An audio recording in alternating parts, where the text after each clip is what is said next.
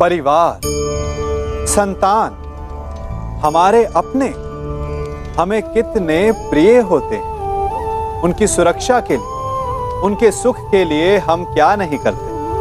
अपनी संतानों को सुसज्जित कोमल जूते देते हैं, ताकि उनके पाँव को चोट ना लगे, उनके मार्ग में कांटे ना चुभे, उन्हें पीड़ा का अनुभव ना हो। अच्छी बात। परंतु इस प्रक्रिया में हम एक बात भूल जाते हैं कि पाव को पाव होने का अनुभव तभी होगा जब उसका स्पर्श धरती से होगा, जब वो तपती रेत पर चलेगा, जब वो भीगेगा, जब पाँव कांटों में उलझेंगे। ठीक वैसे हमारे प्रियजन हमारी संतानों के साथ भी होता है। हम उन्हें जीवन का सुख तो देते हैं, परंतु उन्हें जीवन का अनुभव करना ही नहीं सिखाते। करने दीजिए उन्हें अपने जीवन की कठिनाइयों का सामना। लड़ने दीजिए उन्हें अपने मार्ग के कांटों से। यदि स्वयं सीखेंगे तो अपनी आने वाली संतानों को भी सिखा पाएँगे। है ना? अपने जीवन में आप कितने मित्रों से मिलते होंगे? कितनों को आप स्वयं जानते होंगे? कितनों का आप शुभ चाहते होंगे और कितने आपका शुभ चाहते होंगे? और कितने ऐसे भी होते हैं कि आपके समक्ष आते ही, आपसे मिलते ही, वो अपने जीवन का दुखड़ा गाने लगते हैं कि उनका कोई कार्य ही नहीं बनता। वो क्या करे?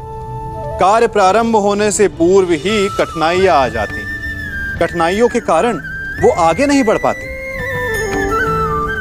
क्या आपको पता है? ऐसे लोगों की वास्तविक समस्या क्या होती है?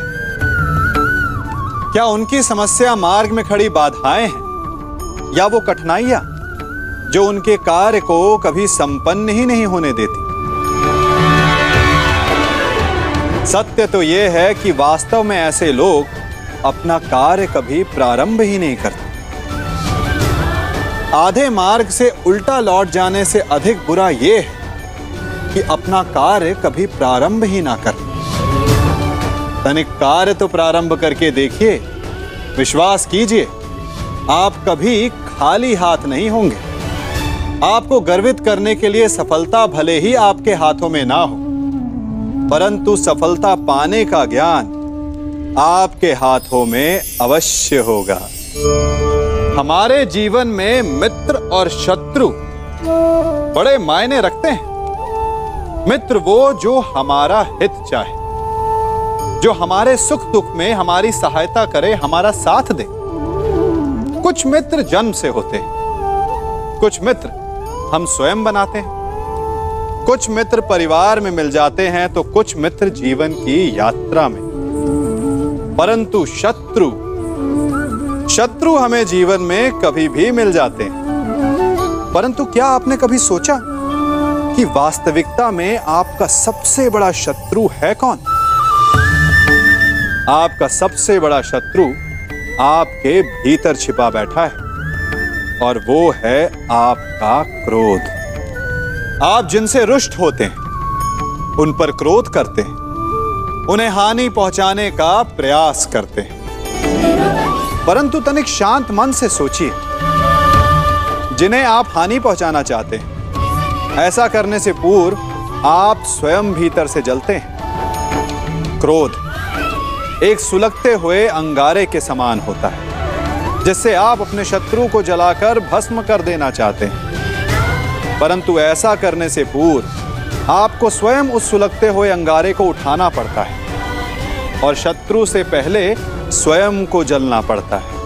उसकी पीड़ा सहनी पड़ती है। तो यदि आपको अपने शत्रुओं से मुक्ति पानी है तो पहले आप स्वयं के क्रोध पर नियंत्रण करना सीखिए।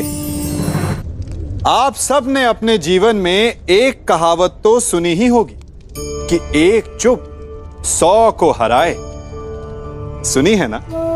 और इसीलिए कई बार हम जीवन में चुप रहते हैं, मौन रह जाते हैं क्योंकि यह सत्य है कि एक मूर्ख के लिए मौन रहने से अधिक श्रेयस्कर उत्तर और कुछ भी नहीं हो सकता। परंतु क्या जीवन में सदैव मौन रहना सदैव चुप रहना क्या उचित होता है? नहीं। जहाँ पाप का बल बढ़ रहा जहाँ छल हो रहा वहाँ मौन रहने से अधिक गंभीर अपराध और कुछ नहीं हो सकता। मौन रहकर कदाचित आप समस्या से बच जाएँ, परंतु आप संसार को समस्याओं में उलझा देते हैं। इतिहास साक्षी है कि पापियों के उद्दंडता ने संसार को इतनी हानि नहीं पहुंचाई, जितना कि सज्जनों के मौन ने पहुंचाई। यदि कोई मूर्ख बोल रहा है तो मौन रहना उचित है। परंतु यदि कहीं अपराध हो रहा है, छल हो रहा है तो उठिए और विरोध कीजिए, क्योंकि आप भले ही ना सही। परंतु आपकी आने वाली पीढ़ी इस पाप के दंड को अवश्य सहेगी। जीवन में हम सबसे अधिक किससे बचकर रहते हैं? किससे चिढ़ते हैं? सोचिए। उत्तर मिल गया ना? हम उससे चिढ़ते हैं जो हमसे चिढ़ता है, जो हमारी निंदा करता है। हम उससे बचकर रहते हैं, दूर रहते हैं। हमें लगता है कि वो व्यक्ति हर स्थान पर हमें नीचा दिखाएगा, हमारा अपमान करवाएगा। परंतु तनिक सोचिए, क्या एक निंदक से दूर रहना उचित है? नहीं, एक निंदक के जितना समीप रहो, उतना ही श्रेयस्कर है। हमारे मित्र हमारी कमियों को छिपाते हैं, हमारी भूलों को दबाते हैं। परंतु एक निंदक हमारी कमियाँ हमारे समक्ष लाता है, हमें हमारे वास्तविक रूप से अवगत करवाता है। अपनी कमियों को समझकर हम उन्हें सुधार सकते हैं, अपने व्यक्तित्व को सवार सकते हैं। इसलिए निंदक के लिए अपने मन में बैर नहीं, सम्मान और धन्यवाद का भाव होना चाहिए।